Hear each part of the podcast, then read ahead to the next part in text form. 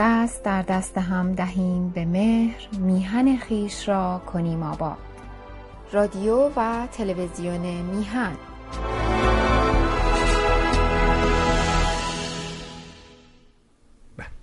با درودی دوباره خدمت یکا یک شما خوبان و نازنینان. سعید ببانی هستم در این روز جمعه. جمعه ساعت پایانی هفتگی تلویزیون میهن رو همراه شما خوبان و نازنینان دنبال می‌کنیم. امروز هم 23 اردیبهشت است و 13 ماه می و این اوضاع احوالی است که شاهد هستیم و داریم می‌بینیم.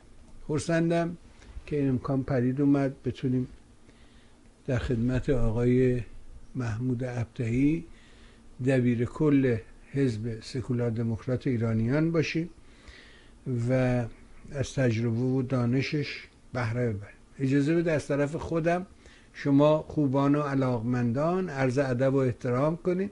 سلام کنیم به این نازنین و سپاسگزار از حضورش در برنامه. آقا سلام می‌کنم به شما. درود بر شما جناب به عزیز. سپاسگزارم که این فرصت رو من دادید در خدمت شما باشم. درود میفرستم به بینندگان و شنوندگان عزیز تلویزیون میهن برنامه شما. ممنونم ازت. سپاسگزار مهرت هست عرضم به حضورت که خب اوضاع در داخل مملکت قدری خوشبختانه مردم رو کردن به اعتراضات عمومی و حرکتهایی رو در خوزستان آغاز کردن. امیدواریم که این جویبارها تبدیل به نهر و نهرها به هم بپیوندند و و در نتیجه برسیم به اون نقطه ای که بتونه بنیاد این نظام اهریمن رو از جا برکند و تلیه روشنی رو برای ما به ارمغان بیاورد. متهم مسئله که اینجا من واقع سوال دارم این استش که وقتی که صحبت می‌کنیم ما شنیدیم الان خوشبختانه به همت آقای دکتر نوریالا این باور منه. من بارها این رو اذعان کردم باز هم تکرار می‌کنم که این دکتر نوریالا با اون جمعه گردی هایی که هر هفته نوشت و نوشت و نوشت و در حقیقت روشن کرد و جا انداخت. این بحث سکولاریسم و اینکه سکولار چیست و سکولاریزم نوعی که او در حقیقت برای ما روشن کرد که هر نوع ایدئولوژی خطرناکه. وقتی در دستگاه قدرت قرار بگیره بنابراین اون وقت میشه یه حکومت تام و تمام و تمامیت. خواه بنابراین سکولاریزم نیازه. اما همواره ادامه داده که این سکولار بدون دموکراسی معنی نمیده. یا بعضی ها معتقدن که دموکراسی درونش سکولار هست که بر سر این بحثه. می‌بینیم که کشوری مثل اسرائیل علا رقم این که دموکراسی دارد اما به حال دنبال عرض موعود حرکت می‌کنه. این اشغال هایی که انجام میده و جهان بر علیهش قطنامه صادر میشه. اون فقط به دنبال همون ایدئولوژی و رسیدن به عرض موعوده که این کار داره انجام میده. بنابراین دموکراسی یه پایه مهمه.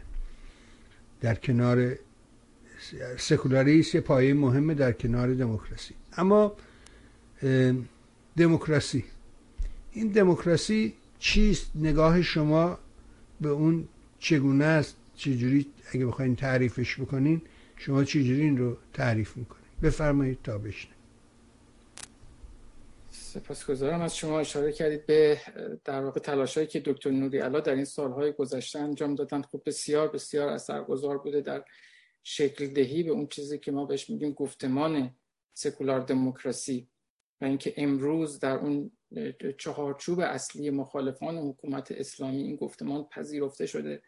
و هر آنچه که در واقع خواست گروه های مختلف سیاسی است بیان میشه در این چهارچوب باید گنجیده بشه در واقع مثل یک بنچمارک عمل می‌کنه دیگه. مثل یک در واقع معیاری است برای اینکه ببینیم چه کسانی واقعا در مسیر آزادی هستن و چه کسانی در مسیر رسیدن به یک ایران در واقع آزاد آباد و زندگی مرفه برای ملت ایران است.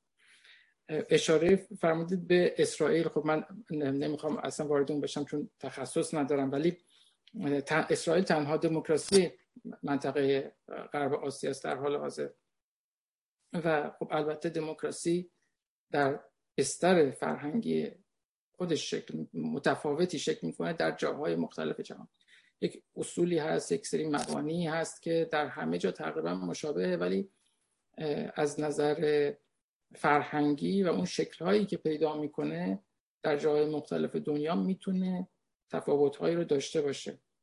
اصولا وقتی که خود کلمه دموکراسی رو ما استفاده می‌کنیم در ذهن افراد مختلف معانی متفاوتی در واقع در اون پشت وجود داره.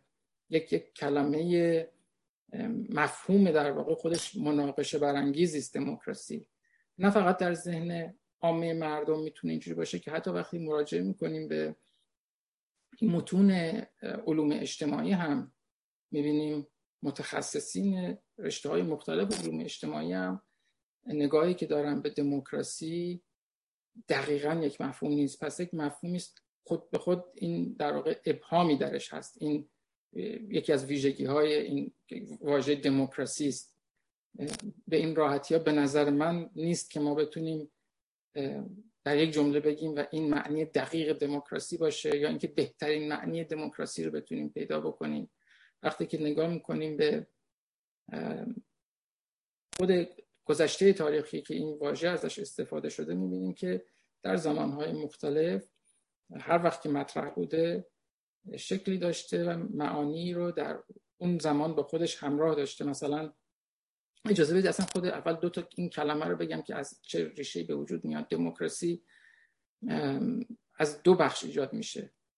دموس و کراتوس. دو تا در واقع واژه یونانی است که کنار هم قرار می‌گیره و دموکراسی رو به وجود میاره یا دموکراتیا. اونجوری که اونها به یونان قدیم یونان باستان می‌گفتن که نوعی از حکومت رو در واقع با ما امروز ازش درک می‌کنیم معنی لغویش این قدرت مردم هست. دموس مردم کراتوس به معنی قدرت یعنی قدرت مردم. حالا ما این رو خب تعمیم میدیم به فرمان روایی مردم حکومت مردمی این معانی است که ما خب ازش می‌گیریم به خاطر که خود اون قدرت که ما میگیم در اون ترکیب قدرت مردم در همون قرون چهار و پنج پیش از میلاد در یونان معنی که برای این قدرت به کار می‌رفت بیشتر من فکر اون چیزی که در واقع من در مطالعاتم پیدا کردم این که ظرفیت انجام کار این قدرت منظوری ظرفیت انجام کار هست. حالا نمی‌خوام صحبت رو به اون در واقع مفاهیمی برسونم ببرم که شاید الان واقعا آنچنان نیازم بهش نداریم. می‌خوام زودتر بتونم برسم به اینکه ما امروز دست کم از نظر من و اونجایی که من ازش میام دموکراسی رو چگونه می‌بینیم؟ در اون زمان که این قدرت مردم بهش می‌گفتن کسانی بودن که خب نگاه مثبتی هم نداشتن.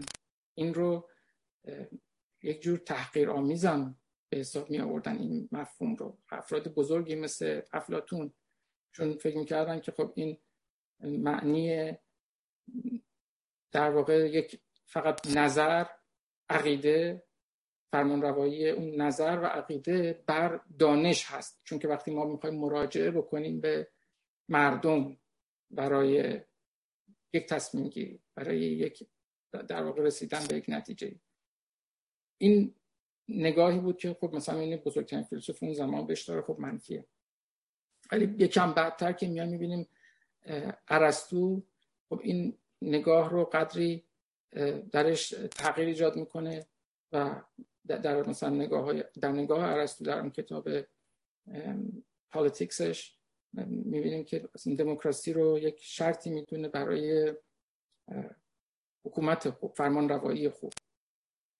ولی صرف نظر از این عرضم چرا این دوتا ترکیب رو استفاده می‌کنم؟ برای که بهتر درک بکنیم اون ریشه معنی رو که برسیم امروز در واقع ما چی ازش می‌فهمیم این دوتا واژه در این ترکیب یک کارکرد داره. اون واژه اول به صاحب قدرت اشاره می‌کنه که حالا می‌تونه در واقع تعداد کسانی باشه که صاحب اون قدرت هستن.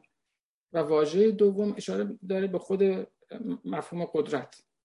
دموس و کراتوس یا واژه دوم می‌تونه به جز کراتوس باشه آرکی یعنی مثلا وقتی که یک نفر صاحب قدرت هست مونو یک و آرکی میشه اون چیزی که بهش میگن مانوکی یا مونارشی یا اینکه در واقع اون حکومت سلطنتی یک نفر هست که قدرت داره.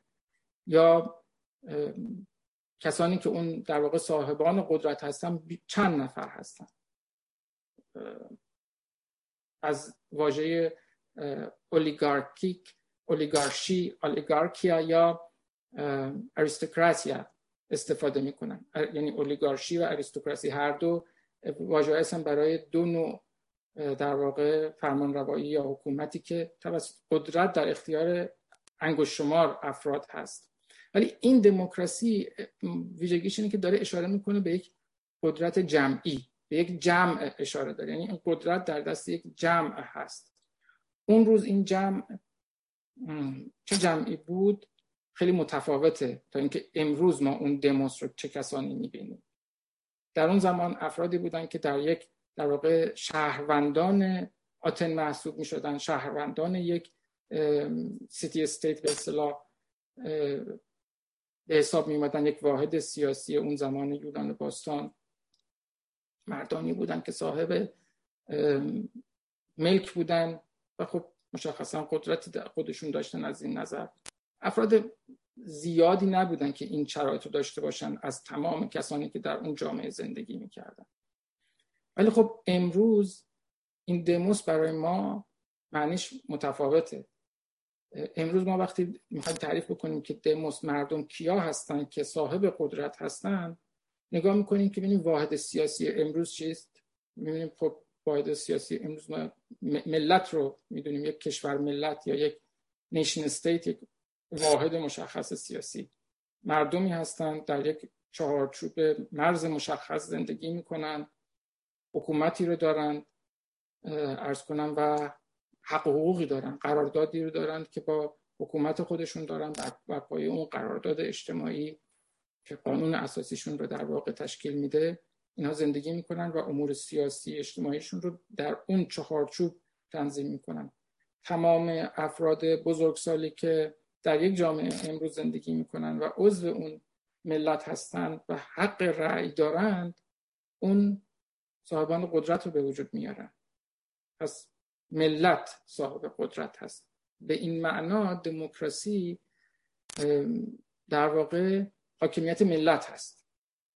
ولی این در واقع دموکراسی به معنای حاکمیت ملت یک پای معنی این واژه دموکراسی است.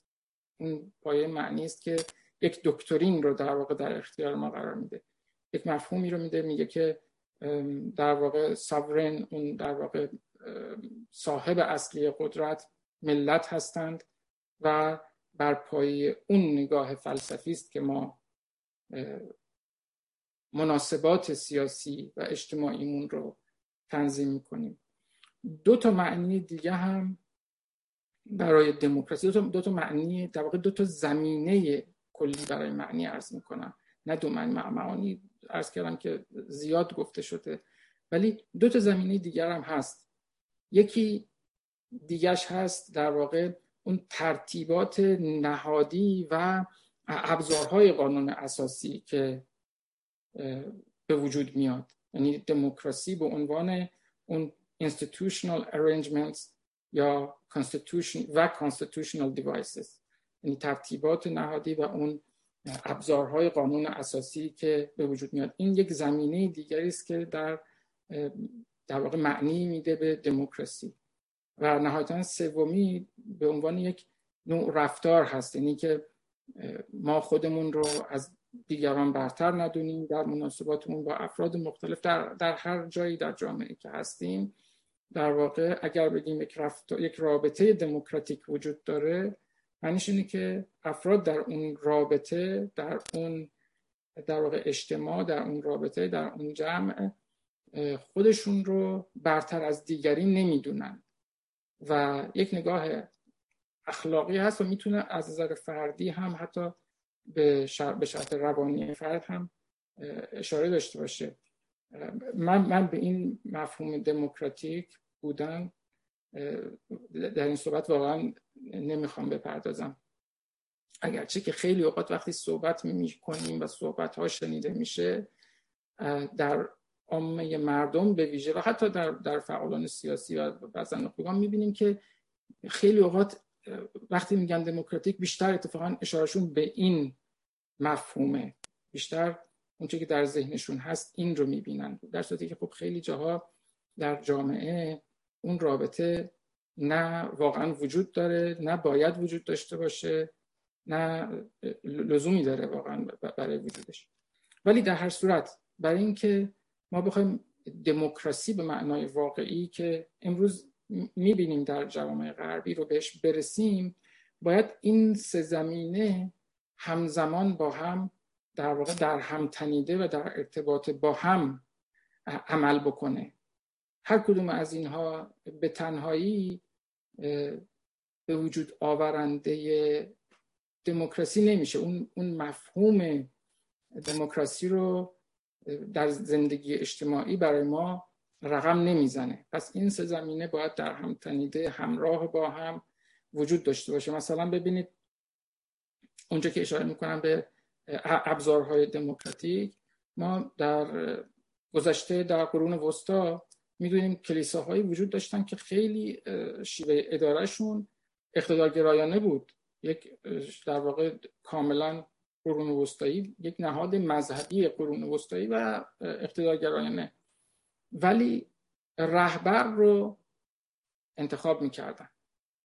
یعنی برای برگزیدن رهبر رأیگیری می‌کردن. این یکی از دیوایس هاست که در دموکراسی باید وجود داشته باشه. یکی از وسیله هاست یکی از ابزاری است که در دموکراسی ازش استفاده میشه رأیگیری و انتخابات. ولی صرف بودن این رأیگیری هیچ جمعی رو دموکراتیک نمی‌کنه. چون که اون پیچیدگی ها باید در همزمان در هم تنیده وجود داشته باشه که عرض کردم. یا مثلا ما می‌بینیم در حملت در حملت مثلا ما می‌بینیم وقتی که اون نمایشنامه حملت شکسپیر عرض می‌کنم. وقتی که در زمان نزدیک به مرگ در حال مرگ هست حملت یک آرزوی داره که در واقع اون رأی خودش رو می‌خواد به شخصی بده که بشه پادشاه دانمارک. یعنی ببینید رأی برای انتخاب پادشاه. اینو ما می‌فهمیم پس این پادشاه گزینشی در اون زمان در انگلیس وقتی که شکسپیر اینو می نوشته یک ایده می‌تونست وجود داشته باشه و الا چجوری مثلا از اون نمایشنامه یک همچین ایده سر در میاره. ولی آیا این به خودی خود اگر اون در اون در واقع نمایشنامه اون و بعدم انتخاب میشه دیگه اون شخص مورد نظر پادشاه میشه آیا اون دموکراسی بوده؟ خب ما می‌دونیم اینجوری نیست چون بسیار در واقع نیازهای دیگر پیش نیازهای دیگر ضروریات دیگری وجود داره که اون جامعه بتونه وارد یک مناسبات دموکراتیک بشه در رفتار بین خود در واقع افراد جامعه. و رابطه بین حکومت و خود مردمی که بهشون حکومت میشه. ولی خب در طرف مقابل این رو که عرض می‌کنم در طرف مقابلش امروز هم می‌بینیم که خب مثلا در همون بریتانیا یا همین کانادای ما یک ملکه داریم که انتخابی هم نیست ولی همچنین اینجا رو دموکراسی می‌دونیم. یک جامعه دموکراسی و در, در واقع صدر جوامع دموکراتیک دنیا هم هست از این نظر و موافق. ارز کنم پس این یک نکته مهم است. همراهی این ایده های مختلف همزمان با هم. ولی یک مفهوم دیگری که در دموکراسی وجود داره و بسیار هم بهش پرداخته شده اون مسئله خواست اکثریت هست. یعنی اینکه اکثر مردم یک خواستی رو دارن شخصی رو انتخاب می‌کنن و یا یک در واقع تصمیمی رو می‌گیرن و اون به جهتی که در توسط همه مردم انتخاب شده یا بیشتر بیشترینه مردم انتخاب شده اکثریت مردم در, در انتخاب اون نقش داشتن شاید این برداشت بشه که خب این دموکراتیک هست. چون که میگیم که چی؟ قدرت مردم اینجا مردم نقش داشتن در انتخاب اون. ولی این باز می‌بینیم که به تنهایی چنین نیست. به این ویژگی به تنهایی خودش به وجود آوردن دموکراسی رو در پی نخواهد داشت. چون اون همراهی ها در واقع بایستی همراه با مفاهیم دیگری هم باشه که کم کم که جلو میریم بهش می‌رسیم. یعنی در زمان خود 57 انقلاب 57 ما می‌بینیم که خمینی میاد با تکیه بر مردم در سخنرانیش دولتی رو تعیین می‌کنه. میگه من با تکیه به شما و بعد از اون هم رفراندومی و اعلام نتایجی و آنچه که ادامه پیدا می‌کنه. بر پایه یک اکثریتی گویا. حالا ما اصلا نمی‌خوایم اون رو در واقع زیر سوال ببریم که اون اکثریت بود یا نبود. اون یک موضوع دیگری است کسانی که در واقع باید در زمان مشخص برن مطالعه بکنن در بیارن ببینن که این اکثریت چقدر بود.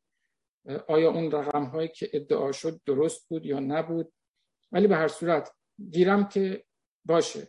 ولی باز اون هم این رو تبدیل به یک دموکراسی دموکراسی مدرن به اون معنایی که ما ازش داریم الان صحبت می‌کنیم نمی‌کنه. از دل اون هم باز یک دموکراسی بیرون هم در عمل هم دیدیم که چه جوری حتی دیکتاتورهای دیگه هم هستن که در شیوه حکومت خودشون ما می‌بینیم یا پشت پسوند نوع حکومتیشون این کلمه دموکراسی رو یدک می‌کشن. اگر چند تاشون رو بخوام نام ببرم مثلا جمال عبدالناصر در مصر. یک سیستم ریاستی دموکراتیک به سیستم خودشون می‌گفتن.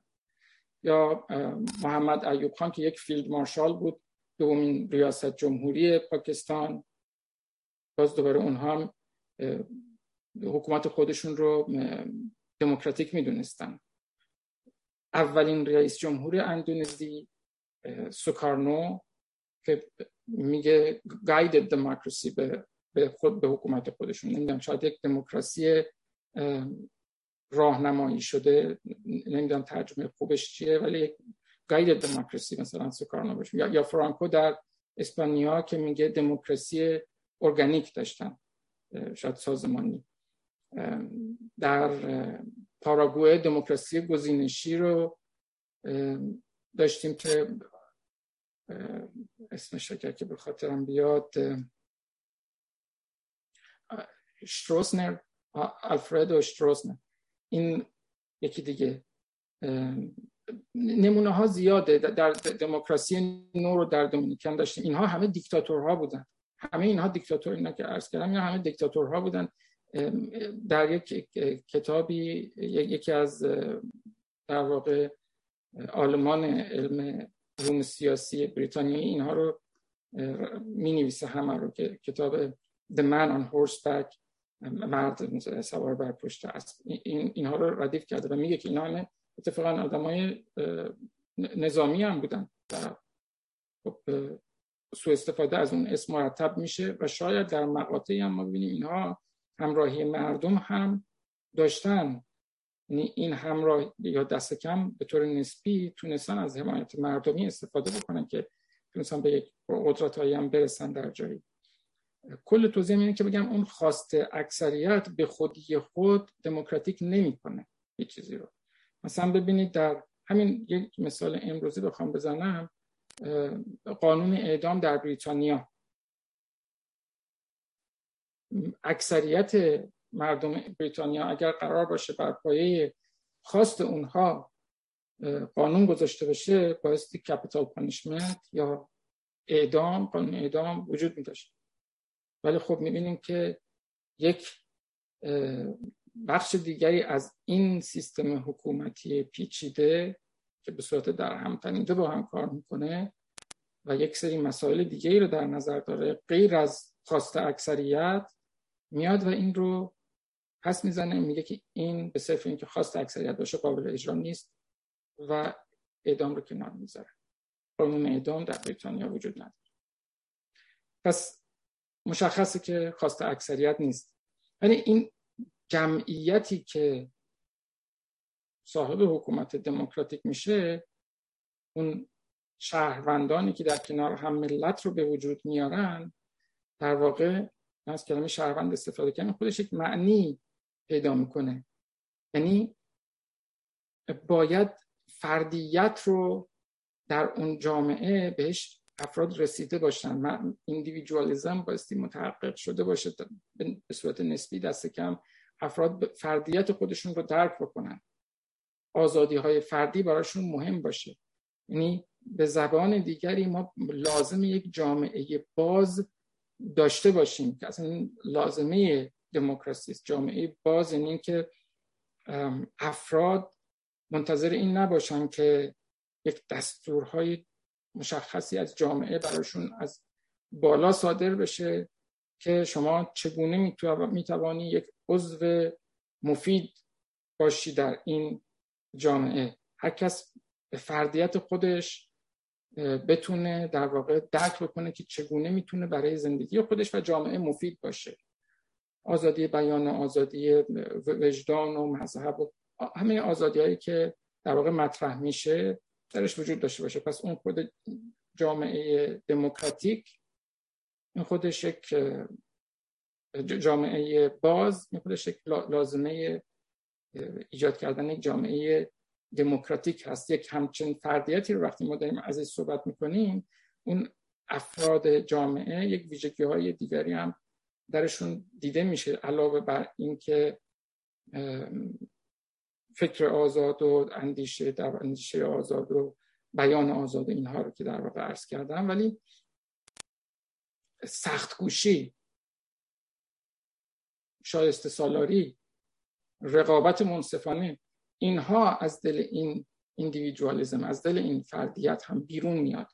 اصلا قبل از اینکه ما برسیم به دموکراسی اینها در غرب به وجود آمده و امروزی که ما در دموکراسی در واقع این کشورهای دموکراتیک غربی رو شاهد هستیم نگاه می‌کنیم و این individualism رو درشون می‌بینیم این فردیت رو درشون می‌بینیم این فرد, فرد مداری رو در واقع درشون می‌بینیم به این معنی که هر کس خودش به طور مستقل یک عملیاتی برای خودش قائله و فکر می‌کنه که وظیفه داره بره و در واقع آموزش کامل رو بگیره آگاهی کافی رو پیدا بکنه و بر پایه اون در واقع آگاهی هاش و توانایی های فردیش تلاش بکنه زندگی خوبی برای خودش و جامعهش به وجود بیاره. اینها باز بحث جدایی در واقع داره که نمی‌خوام واردش بشم ولی می‌خوام بگم این هم از در واقع الزاماتی است که ما بتونیم به یک جامعه دموکراتیک مدرن امروزی برسیم که درش شکوفایی هم وجود داره نه صرف اون خواست اکثریت. وقتی که نگاه می‌کنیم در واقع به نگاه توکویل به در اون کتاب دموکراسی در امریکاش می‌بینیم اونجا یک مسئله دیگر میگه که باز اونم کتاب مفصلی است. ولی یک یک مسئله که من بر من جالبه و بهش اشاره می‌کنم کوتاه اینی که یک نگاهی داره به شرایط اجتماعی انسانهای امریکایی.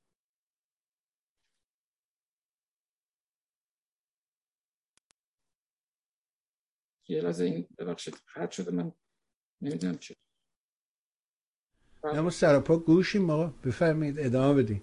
این ویندوها بسته شد. نفهمیدم چی ارز کنم که بفرم. راجب توکویل داشتم عرض می‌کردم که در امریکا اون خب به اون سفر کوتاه زیر یک ساله که می‌کنه حاصلش یک کتابی است که دموکراسی در امریکا رو می‌نویسه کتاب مفصلی است و اونجا اشاره می‌کنه به شرایط اجتماعی انسان امریکایی. اون شرایط اجتماعی در در اشارش هست به یک شرایط اجتماعی متفاوت. یعنی یک نوع از نمی‌دونم چقدر درست این واژه استفاده کنم ولی برابری در واقع برابری شرایط اجتماعی در زندگی انسان امریکایی رو می‌بینه که نه, نه به معنای دقیق کلمه ولی شرایط متفاوتی رو می‌بینه. و برداشت من اینه که اون خیلی به همین مسئله فردیت می‌تونه مربوط باشه و اینکه انسان امریکایی چقدر به طور مستقل به فردیت خودش در واقع تکیه می‌کنه و اون در واقع شرایط ابتدایی رو به وجود میاره که اون بستر مناسب برای دموکراسی رو هم در خودش حمل می‌کنه. اشاره کردم در ارزم به آموزش. اینکه خب بایستی فرد بتونه آموزش های کافی ببینه در پی در واقع تعلیمات باشه آموزش باشه افزایش دانش خودش باشه که بتونه شهروند مفیدی باشه. البته که از این نظر حکومت یک نقش بسیار مهمی هم بازی می‌کنه. اونم همینه که آموزش رو در واقع بایستی در اختیار همه بتونه قرار بده. بتونیم همه بتونن از در واقع فرصت های برابری برخوردار باشن که بتونن اون آموزش رو بگیرن. چرا شاید این مقدار به نظر دارم از این بحث دور میشن ولی واقعا تاکیدم اینجا بر آموزشه که بسیار ضروری است. اگر که فرد رای دهنده در یک جامعه یک شهروند فقط بر پایه عقایدش بخواد رای بده پس دموکراسی میشه مجموعه از عقاید و در واقع همون چیزی که افلاتون گفت درست خواهد بود و عملا این مطلوب نیست. مطلوب نیست جمع عقاید افراد. و به خاطر اینکه از این عقاید بتونیم فراتر بریم و در یک سطحی دست کم رای دهنده بتونه فراتر از عقیده عمل کنه و دانش نسبی کافی رو داشته باشه باید آموزش ببینه. همه اون چیزا که مثلا من امروز بخوام در, در این جلسه بگم راجع به دموکراسی در یک جامعه دموکراتیک یک شهروندی که دبیرستان رو خونده یا دبیرستان رو تمام کرده در این حدود باش آشناست و با اینها به اندازه کافی آشناست. یعنی اینها یک علم بسیار سطح بالای دانشگاهی و پیچیده علوم اجتماعی لازم نداره و مردم ما هم باستی در واقع بتونن آشنا بشن با اون یعنی باید آموزش های ابتدایی لازم رو بگیرن که به عنوان یک شهروند وقتی انتخاب می‌کنند فراتر از یک عقیده در واقع خالی فرا... خالی از دانش بوده باشه. همینه که می‌بینیم در واقع خیلی اشاره می‌کنن به نقش آموزش در متحقق شدن دموکراسی. یعنی اگر در جامعه ای که حکومت دموکراتیک ما بگیم داره آموزش همگانی و اندازه کافی در موضوع ها و سابجکت های مربوطه وجود نداشته باشه این یکی از مواردی است که عملا اون جامعه دموکراتیک رو ایجاد جامعه دموکراتیک رو غیر ممکن می‌کنه و حکومت دموکراتیک از این دسته در واقع مفاهیم که بگذاریم قانون خود حکومت دموکراتیک عرض کردم. در اون معنی دومی که عرض کردم یک بخشش بود اون خود قانون اساسی یعنی اون constitution یک حکومت دموکراتیک. اون قراردادی که بین ملت و حکومت وجود داره. و اونم محدودیت است که بیشتر اون محدودیت است که اون قانون ایجاد می‌کنه که هیچ فردی در واقع نتونه از قدرتی که حتی به صورت دموکراتیک به دست میاره پاشو فراتر بگذاره. یعنی اون قوانین درسته دیگه ما به اون میگیم ام القوانین مادر همه قوانین هر مملکتی برمیگرده به constitution برمیگرده به قانون اساسی. یعنی قوانین مدنی جزایی همه و همه منتج از این قانونه. نمی‌تونه خلاف این قانون قانونی ایجاد بشه یا تعریف بشه. بنابراین بایستی که هرچی که می‌خوایم درست بکنیم یا دنبالش میگردیم باید تو اون قانون اساسی پیگیرش باشه. یکی از مشکلاتی که این نظام اهریمن حاکم بر میهن من داره همین قانون اساسی فشلشه که ما این رو به گونه های مختلف امروز هم حتی می‌بینیم. می‌گوید آزاد است مگر که؟ آزاد است ولی اگر این ولی اگر شاید است که همه داستان رو ایجاد می‌کنه. حتی امروز تو خارج کشور جوانانی رو می‌بینیم که میگه بله آزادید به شرط آن کش اون شرط رو که می‌ذاره فکر می‌کنم که نقض همه است. بلکه مثلا وقتی به قانون اساسی آمریکا نگاه می‌کنیم میگه انسان مخیر به فکر کردنه و حتی می‌تونه فکرشو بلند اعلام کنه. این اون گره اصلیه. اگر اشتباه میگم منو تصدیق کن. ممنون. بفرم. خواهش درست می‌فهمند البته مفهوم آزادی یکی از اون مفاهیمی است که در دل دموکراسی بایستی همراه باشه با بقیه مفاهیم. اینها رو بتونه در واقع همزمان در, در کنار هم داشته باشه. و خب آزادی هر فرد تا جایی است که در واقع آزادی این خیلی کلیش است که گفتیم ولی آزادی هر فردی تا اون جایی است که آزادی دیگری آغاز میشه و آزادی های من نبایستی آزادی های دیگری رو نقض بکنه. شاید خوب باشه اصلا یک جلسه راجع به خود مفهوم آزادی بتونیم صحبت بکنیم. پیچیدگی هایی که داره نگاه های مختلفی که به آزادی هست آزادی مثبت و منفی اینکه آزادی که ما در واقع از بیرون صدی مانعی بر, سر راهمون نباشه وقتی که می‌خواهیم کاری رو انجام بدیم و آزادی هایی که در درون در واقع می‌تونه به وجود بیاره امکان عمل برای ما. فکر می‌کنم یک مفهوم کاملا خودش حسابی پیچیده است آزادی.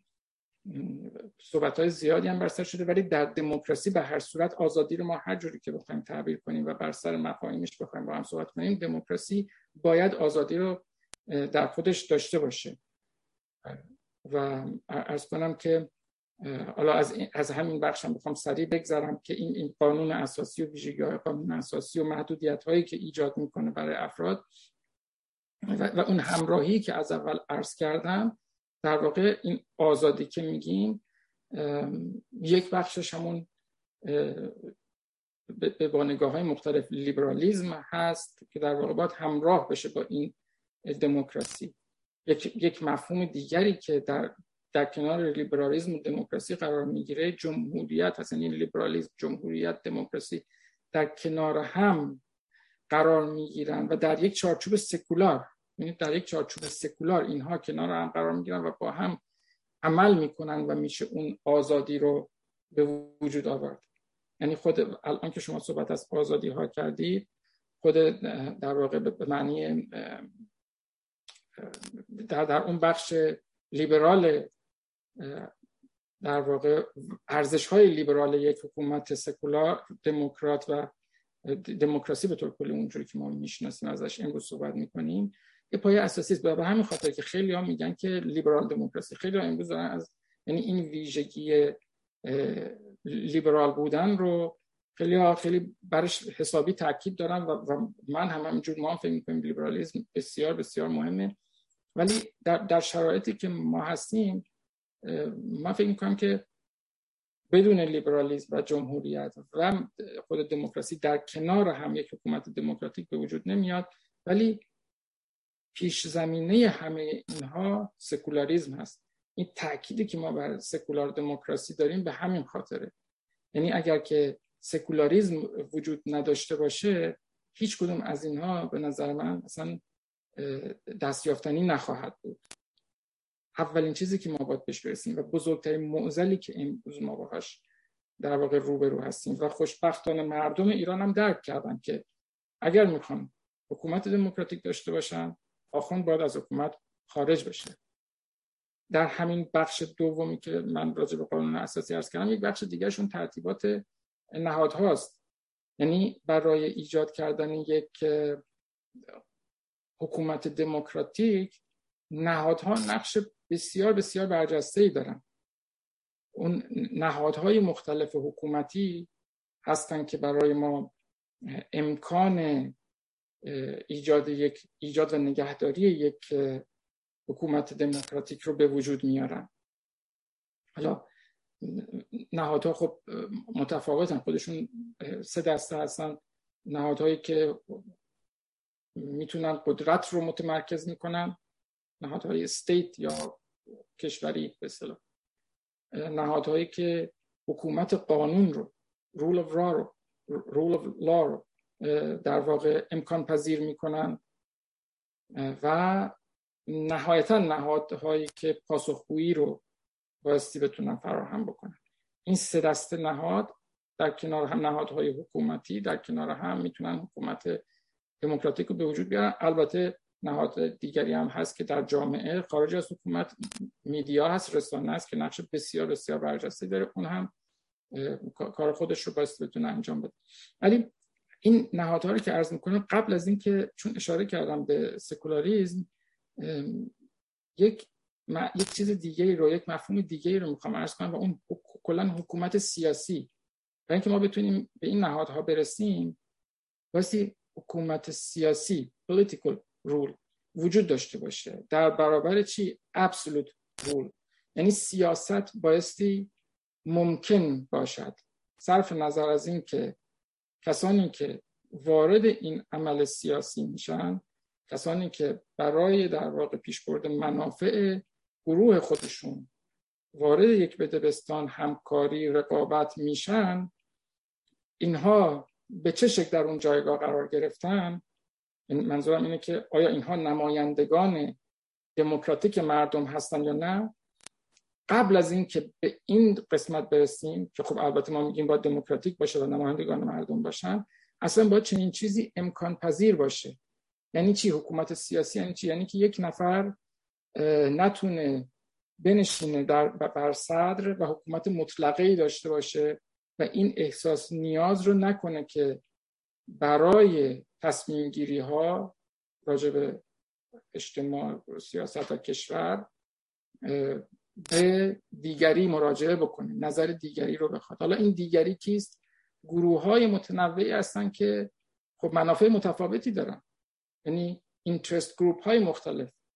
در یک جامعه می‌تونه دموکراتیک نباشه ولی اینترست گروپ های مختلف نمایندگان خودشون رو در یک در واقع گفتمان سیاسی داشته باشن. و در تصمیم گیری ها نقش داشته باشن و اثرگذاری داشته باشن. همون که عرض کردم یعنی حکومت سیاسی وجود داشته باشه political rule وجود داشته باشه. ببینید ما مثلا در گذشته کشور خودمون می‌دونیم مهستان در دوران اشکانی مهستان وجود داشته. مثل یک پارلمان بوده مثل در واقع جایی بوده که افرادی بزرگانی گرد هم می و اینها نقش داشتن در سیاست کشور. تصمیماتشون اثرگذاری در واقع اثر میگذاشت بر اون چه که در نظر سیاسی اجتماعی انجام می‌شد. حکومت در پادشاهی شاهنشاهی اشکانی به هیچ وجه دموکراتیک نبود. با اون پیچیدگی هایی که ما می‌دونیم و از دموکراسی صحبت می‌کنیم خب می‌دونیم نمیشه اون حکومت رو گفت دموکراتیک. ولی به باور من نوعی political rule وجود داشت. حکومت سیاسی از این منظر وجود داشت و فاصله داره با حکومت مطلق با ابسولوتیزم. این خیلی خودش یک پیش نیاز مهمی است. وقتی که ببینید الان در جمهوری اسلامی امروز ما چنین چیزی رو واقعا نداریم. سیاست رو تعطیل کردن. چون مطلق است. این حکومت مطلق است. منافعی برای در واقع هر گروهی هم اگر وجود داشته باشه اصلا امکان اثرگذاری به اون معنا نداره. هر چه هست از خودشون شروع میشه و به خودشون تمام میشه و در درون خودشون هست فقط فقط یک گروه هست باورمندان به شیعه ولایی. باورمندان به ولایت فقیه است که در سیاست گذاری ها نقش دارن. اون هم حتی همشون هم خب نه, به یک میزان به یک میزان متفاوت در واقع. اثرگذاری هاشون و توانایی هاشون به همون سیستم در واقع طبقاتی خیلی مشخصی که دارن و ولی فقی در بالاست و بقیه هم به نوعی نوکران و چاکران هستند دیگه بیشتر از این واقعا نمیشه اسم روی اینها گذاشتن این ما الان در جمهوری اسلامی دولت مرد به اون معنا نداریم. برای وجود آمدن دولت مردان باید این پولیتیکال رول وجود داشته باشه. باید حکومت سیاسی وجود داشته باشه. و این حکومت سیاسی برای اینکه وجود بیاد عرضمو به خاطر این در واقع مطرح کردم که بگم این خودش احتیاج به سکولاریزم داره. باید سکولاریزم باشد که این گروه های متنوع این interest group های متنوعی که در جامعه هستند بتونن با هم رقابت بکنن در قدم اول. حتی اگر که به صورت دموکراتیک انتخاب نشده باشه. ولی در مرحله بعد هست که در یک حکومت در یک در واقع کشوری که حکومت سیاسی وجود داره به این معنا ما بیشتر از این لازم داریم که حکومت دموکراتیک بشه. چرا؟ چون که نهادهایی که به وجود میان نهادهای حکومتی که هستن اگر محدودیت ها مرزهای قانونی مشخص نداشته باشن و یک در واقع مناسبات مشخصی یک ابزارهای مشخصی در شیوه در ساختار حکومتی قرار داده نشده باشه و یا در قانون پیش بینی نشده باشه خب اون نهادها میرن به سمت انحصار انحصارگرایی. یعنی انحصار قدرت و انحصار ثروت. حالا در یک حکومت هایی هست که اقتصاد در, در واقع نهادهای extractive اقتصادی رو ما داریم نهادهایی که کاملا تمام منافع اقتصادی و ثروت رو منحصر می‌کنه برای یک بخش مشخص. در حکومت هایی هست که سیاست رو این کار می‌کنه. ولی این پیش که میره نهایتا دست در دست هم میده. و امروز در ایران ما این رو داریم می‌بینیم. نهادهای حکومتی وجود دارن که به معنی دقیق کلمه قدرت و ثروت رو منحصر کردند به بخش مشخصی از شیعیان ولایی. آخوند بخشی از آخوندها خامنه ای اطرافیانش و در واقع اون اوباش چماقدارش هستن که در رده های مختلف از توی سپاه و نیرو انتظامی و جای مختلف ما اینها رو می‌بینیم. برای اینکه این انحصار شکسته بشه اشاره کردم به سه دسته از نهادهای حکومتی که تمرکز قدرت و حکومت و قانون دو تاش بود دیگری پاسخگویی است. این بخش هست که ما بهش در واقع توجه ویژه باید بکنیم. پاسخگویی خودش دو نوع پیدا در واقع دو نوع داره. یکی پاسخگویی سابستانتیو هست پاسخگویی ماهوی است. یعنی اون نهادها باید بتونن ماهیتا نیاز مردم رو برآورده بکنن. باید کارآمد باشن. بتونن معیشت مردم رو تأمین بکنن. پاسخگوی نیازهای مردم باشن. و علاوه بر اون میشه پاسخگوی دموکراتیک. یعنی پاسخگوی خواستهای مردمی. یه چیزی علاوه بر اون پاسخگوی اولی است حکومتی می‌تونه good governance رو داشته باشه. در واقع معیشت مردم رو تأمین بکند و آزادی های اجتماعی وجود داشته باشد. همه جور رضایت در این نظر در از این نظر وجود داشته باشد برای مردم ولی همچنان دموکراتیک نباشد. چون باز این یک بخش دیگری است که اضافه میشه. خواست مردم. در مواردی که خواست مردم در واقع نقش خودش رو بازی بکنه.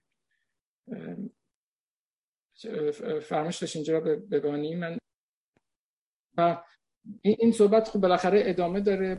من فکر می‌کنم که اگر وقت زیادتر نیست من هم اینجا متوقف شم. در جلسه بعد واقعا این نتیجه گیریش خیلی مهمه که بعد بتونم این رو عرض بکنم خدمت. بله بفرمایید. چیکار باید بکنیم؟ می‌خواین نتیجه رو بزنین؟ هفته آینده ادامه بدین؟ یا این فکر می‌کنم می‌تونم خلاصه اشاره بکنم بفرمایید بفرمایید. پنج دقیقه خلاصه اشاره می‌کنم و می‌گذاریم برای برای بعدتر. ببینید همه این مفاهیمی که عرض کردم این سه دسته که در هم تنیده باید عمل بکنه و پیش بره و اون نهادهایی که عرض کردم که اصل در واقع به وجود آورنده و نگهدارنده حکومت دموکراتیک هستن. همه همه اون اشاراتی که داشتم در واقع باید بتونه که اصولی رو ایجاد بکنه و نگه داره. من فقط اون اون اصول رو فقط دوازده تا اصل رو من برمی شمارم و اونها رو نام می‌برم. حالا هر موقع فرصت داشتیم می‌تونیم بیشتر راجع به این اصول صحبت بکنیم. یکی برابری و حقوق بشر هست یعنی که ارزش انسان برابری فرصت ها عدم تبعیض. آزادی اقتصادی یعنی چی؟ مالکیت خصوصی بازار آزاد و عدم کنترل اقتصادی. نه که دولت هیچ دخالتی نمی کند ولی کنترل بازار به دست دولت نمی‌تونه باشه. منشور حقوق شهروندی. باعث اون بیل of رایتس وجود داشته باشه. یعنی چی؟ حفظ حقوق و آزادی های انسان ها از دست حکومت. حکومت نتونه دسترازی بکنه به حقوق و آزادی های انسان. حکومت قانون رول of law این یک اصل دیگریش هست. کنترل در واقع سوء استفاده از قدرت. باید بشه در یک حکومت کنترل کرد که صاحبان قدرت کسانی که به صورت دموکراتیک انتخاب شدن نتونن از قدرت و ثروت مردم سوء استفاده بکنن. انتخابات آزاد و عادلانه ویژگی های خودش رو داره که همه بتونن در انتخابات شرکت بکنن یا خودشون رو کاندیدا بکنن برای انتخاب شدن از طریق سیستم های چند حزبی. یعنی ما احتیاج به یک سیستم داریم که درش احزاب مختلف باشن با گرایش های گوناگون و بتونن با هم رقابت بکنن برای رسیدن به دولت. مشارکت شهروندان. این یک وظیفه است و تنها حق نیست. یعنی این یک وظیفه است در حکومت دموکراتیک. مردم وظیفه دارن که مشارکت کنن. ولی برای اینکه بتونن این وظیفه رو انجام بدن برای اینکه بتونن مشارکت بکنن باید احساس تعلق داشته باشن. باید شما به اون جامعه احساس تعلق بکنید که بتونی نسبت بهش احساس وظیفه و انجام وظیفه رو هم داشته باشی که باز اون برمیگرده به معنای خود کشور یک پارچه ایران و اون که ما مشترک داریم. و خب مسلما همینجا هم پلورالیزم سکولاریزم همه نقش داره به اینکه ما بتونیم احساس تعلق بکنیم. راجع پاسخگویی و شفافیت هم عرض کردم پاسخگویی رو باید شفاف باشه. یک حکومت قوه قضایی مستقل لازم هست قطعا که یعنی قوه قضایی که نشه دچار فساد مالی و اداری بشه تهدید بشه. اینها در واقع توضیحات خودش داره. قوه قضایی مستقل چیست؟ رواداری سیاسی یک اصل دیگری است. و خب نهایتا پذیرش نتایج انتخابات. انتخابی که انجام میشه این رو در واقع ما نتیجهش رو بپذیریم. به عنوان کسانی که در شرکت کردیم چه به عنوان رای چه به عنوان کاندیدا. یعنی با این مفاهیمی که عرض کردم اونجوری که من بخوام در واقع دموکراسی رو اگر بخوام در یک جمله بذارم به هیچ وجه کامل نیست به هیچ وجه کافی نیست. هیچ ادعایی ندارم که این تعریف تنها تعریف می‌تونه باشه. ولی مجموعه ای از در واقع ارزش ها و نهادها که تحت یک دکترین مشخص در واقع حاکمیت ملی و در چارچوب قانون اساسی سکولار دموکرات عمل بکنه این به نظر من یک حکومت دموکراتیک هست. ویژگی های اجتماعیش به کنار به اون باز موضوع است. و خب دموکراسی یک رونده و این توانایی رو داره که مرتب خودش رو اصلاح بکنه و در خود تغییرات ایجاد بکنه ایجاد بده. و از این منظر هم به همین دلیل می‌تونه با ثبات ترین فرم حکومتی باشه که ما می‌شناسیم. دست کمتر. بله آقا بسیار ممنون و متشکر من که بسیار آموختم. خیلی خیلی دقیق بود. از نقاط خوبی شروع کردی. مثال به جایی بوردی. امیدوارم بتونیم این گفتگو رو ادامه بدیم. باز کنیم. برای اینکه به نظر من مهمترین بخش در حقیقت روشنگری در جامعه همینجا یعنی این مبانی و تعاریفی که از این مبانی صورت می‌گیره.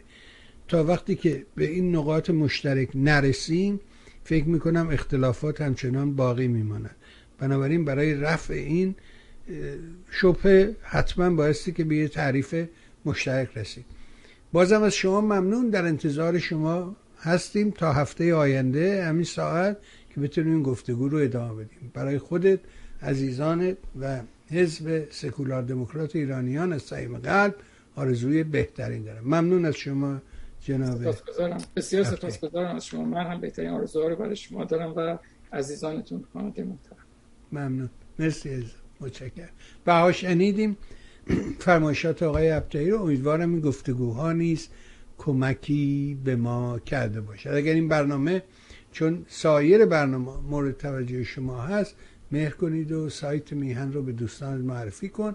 از like کردن و subscribe کردن ویدیوها خودداری نکنید. انجامش بدید. به حال تا ما هم بتونیم پوشاتر در خدمت شما باشیم. ممنون از شما.